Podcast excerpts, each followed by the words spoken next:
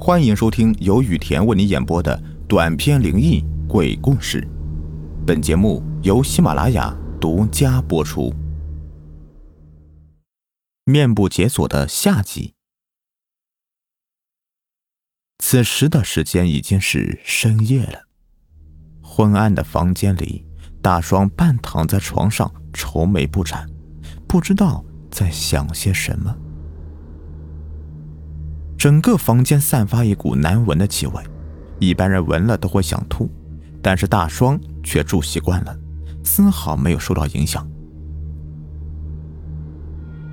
空荡简陋的房间墙壁上没有刷白，依然是水泥墙。从墙壁上随便接起了一根电线的尽头，是一个三十瓦的发着昏黄灯光的钨丝灯泡。房间的面积还挺大的。但是只有一张摆放在窗户下方的床和一个在床头组装的布柜子，这还是当初他在外面打工时候带回来的。水泥地上随处可见的烟头和卫生纸。坐在床头的大双皱了皱眉头，扭头看了看放在床头板凳上的手机，心想：“哎呦，这个手机是面部解锁。”今天白天我就应该拿到那个女人面前照一照，然后改成我自己的脸的。哎，真的娘的后悔啊！哎，算了吧，明天拿到手机店里面给他卖了，应该还能卖不少的钱吧。就这么想着，他懊恼地抓了抓头发，表情扭曲，长长的叹了一口气。他丝毫没有对白天发生的事情有任何的愧疚之心。只想着自己的利益。大双伸手拉掉电灯开关，钻到被子里翻了个身，就睡觉了。水泥墙壁本来就灰暗，再加上今晚的天气不是太好，屋子里面漆黑一片，就算是睁开眼睛，也基本上看不到什么物品。起风了，一股股悠悠的风将窗帘吹起一个角，丝丝的风吹了进来。大双下意识的往被子里面缩了缩，因为他感觉到了凉意，被子就好像是湿了一样，不仅冷，而且还紧紧的贴着大双的身体，就好像是一个被真空包装的食物一样，被压在床上。大双顿时被惊醒了，猛然一睁眼，他就看到，此时的房间里居然是亮的。由于他是面向窗户的位置，还以为是天亮了呢。但是下一秒，他就打消了这个念头，因为只有屋子里面是亮的，窗户外面还是一片黑暗，那就证明了屋子里面。有东西在发光，会是什么呢？大壮心里的疑惑还有身体上的不适，让他心跳加速。难道是手机的光亮？用力的翻了个身，向那个手机的方向看了过去。好刺眼啊！的确是手机屏幕亮了，那个白天捡回来的手机屏幕亮了。此刻已经解锁，而且还是在主屏幕的界面。大壮看到这里，欣喜若狂：“哇，终于解锁了，太好了！”兴奋的就要伸手去拿，就快要摸到手机的时候，他却停了下来。他此刻想到一个问题，一个能把他吓得魂飞魄散的问题：面部解锁。面部解锁，能够解开这个手机的，只有白天那个车祸死亡的女人脸可以呀。现在居然已经被解开，这不就是说，他刚刚来过了，就站在自己的床头吗？想到这里，大壮噌的一下从床上跳了起来，站到墙角，哆哆嗦嗦的喊道：“我错了，我错了，你在哪儿？你你出来呀！”我再也不敢了，手机还给你，手。机还给你啊！叮咚一声，手机界面顶部弹出一个消息。距离太远，大双看不清楚显示的内容。随后又是叮咚几声，等了好久。大双看没有什么异常情况发生，他慢慢的放松下来。此刻手机又发来几条消息。大双鼓起勇气，慢慢的挪到床边，试探性的伸手去拿手机，摸到了，冰凉刺骨的触感从手指间传了过来。他把手机拿到自己的眼前，颤抖的手指点开弹出的消息，是一个聊天软件里的，一个名字备注为“那个他”的人发过来一条消息：“丽丽，你今天去哪儿了？怎么这么久都没给我回消息啊？打电话发短信都不接，你到底怎么了？我好担心你。我明天就过来找你吧。我们分别这些天。”我感觉像是过了几个世纪一样。看到我的留言，及时回复我，我爱你。不用想，这是小丽的男朋友发来的，显然他还不知道自己的女友已经死亡的事情。看到这里，大双眼睛都湿润了。从来都没体会过恋爱的他，怎么会知道异地恋是多么折磨人的一件事情？大双哭，一方面是恨自己懒惰，没有女孩子喜欢自己；另一方面是替她这个男朋友感到惋惜，心里想着：我现在到底该怎么做呀？要不要回复他消息啊？告诉他现实，还是就当不知道，将这个软件给卸载了，就当此事与我无关呢？大双犹豫了很久，长时间没有点击屏幕，手机又自动锁上了。这一下他慌了，完了完了，消息也回复不成了，手机自己也不能玩了。大双再次的按动按键，尝试着解锁，试了几次都没成功。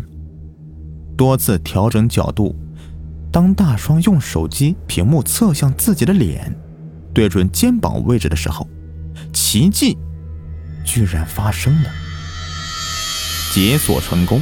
大双顿时眉开眼笑，锁上屏幕，再次的试着打开，竟然又打开了。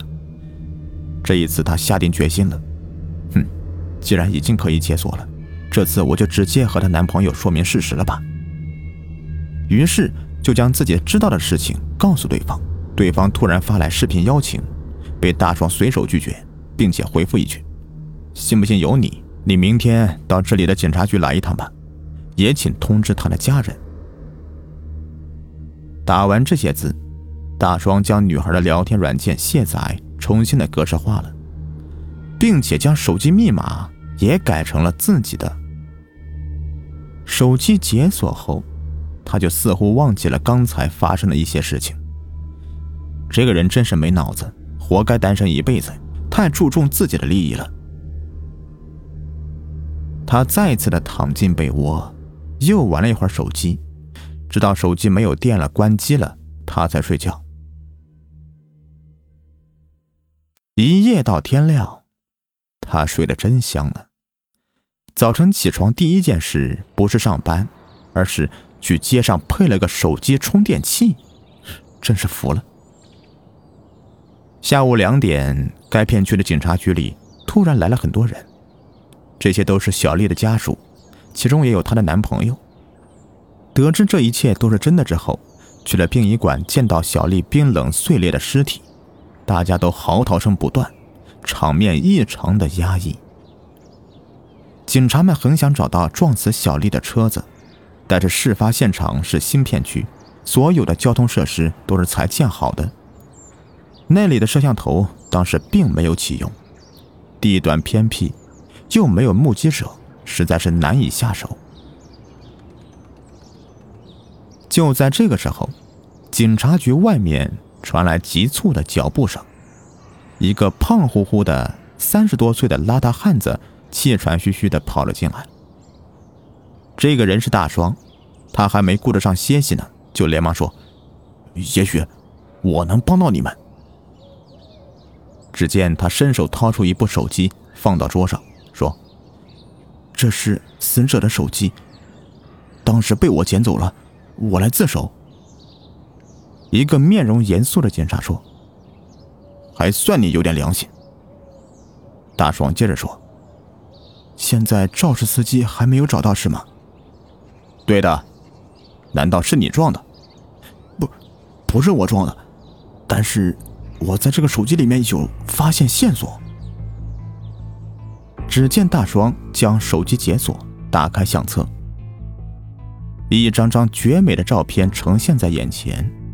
其中一个在最后的是一个视频，点开之后，就看到活泼可爱的小丽对着镜头不停的变换表情，寻找好的角度拍摄，时不时的微笑，还露出两个小酒窝，非常的可爱迷人。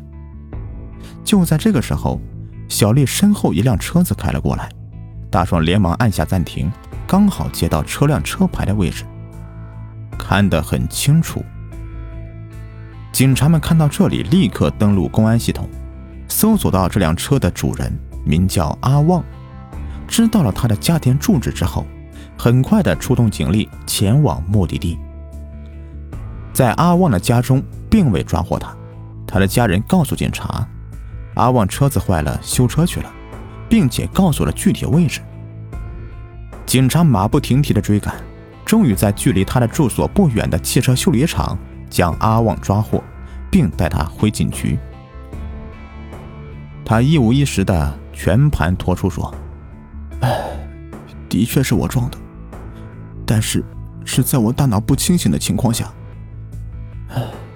我是一个游戏迷，通常通宵玩一款真实场景的游戏。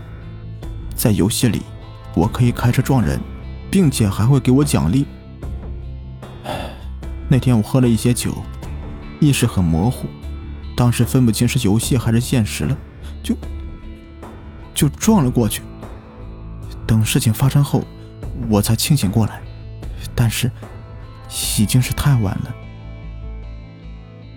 那条路我经常跑的，我知道当时的监控没有启用，所以我也不用怕被拍到。我看四下无人，就下车去翻了翻他的包裹。然后把他的身份证件给拿走了。没想到你们还是可以找到我。一脸严肃的警察端起茶杯喝了一口之后说道：“哼，那你得谢谢你的同伙。同伙？我没有同伙呀。这个家伙捡走了死者手机，妨碍我们办公了。他来自首了，多亏他将手机提供上来。”我们查了视频，才抓到你的。最后，肇事司机因犯肇事逃逸罪、故意杀人罪被判死刑。大双由于主动上交证物，表现良好，拘留十五天。小丽的家属将她的遗体带回老家火化安葬，而那部手机就留给了她的男朋友。十五天后，从拘留所出来的大双，头发乱蓬蓬的，一脸的胡茬，显然里面的日子不太好过呀。他走到街上，走进一家理发店，师傅，剃个平头。